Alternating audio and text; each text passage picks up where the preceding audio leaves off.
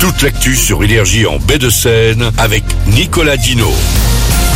Bonjour à tous, les nuages prennent l'avantage. Cette fois, la météo aujourd'hui avec le ciel normand qui se couvre. Le soleil, on en profite un peu ce matin. L'après-midi, quelques chanceux auront droit à des éclaircies malgré la grisaille. On reste sec jusqu'en soirée où là, ça pourrait devenir pluvieux. Côté température, 6 degrés au Havre en ce moment, 5 à Fourneville, les maxi 11 à Oudal et Étretat.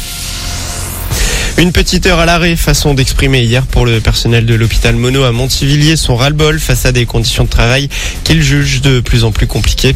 Autre mobilisation demain pour les employés des EHPAD publics, les escales du Havre. Une centaine de postes devraient être supprimés en juin prochain en raison de problèmes financiers. Sur la plage ou au large, les sauveteurs en mer recrutent. Le besoin de volontaires bénévoles reste important à longueur d'année. Il l'est toujours un peu plus durant la période estivale.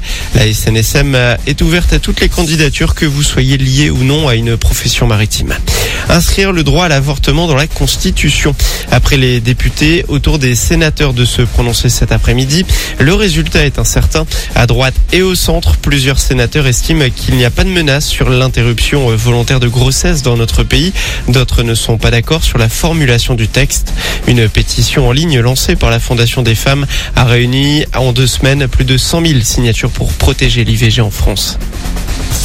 Les infos sont euh, ultra sensibles. Un ordinateur et des clés USB ont été volés dans un train à la gare du Nord.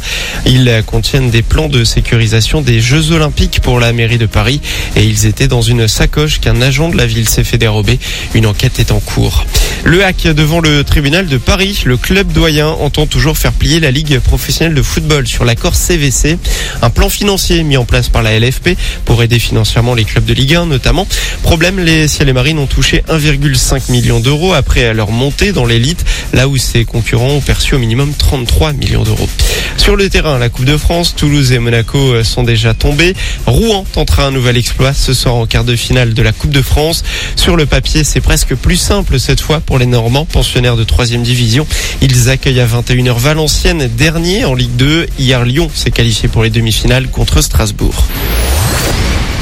Le plus célèbre pitre au pull jaune et noir du Cobu passe au vert. Un nouvel épisode est attendu en salle début avril. Elise Moon, qui campe le prof Latouche, sera le samedi 30 mars au pâté des Docs Vauban au Havre pour présenter le film en avant-première.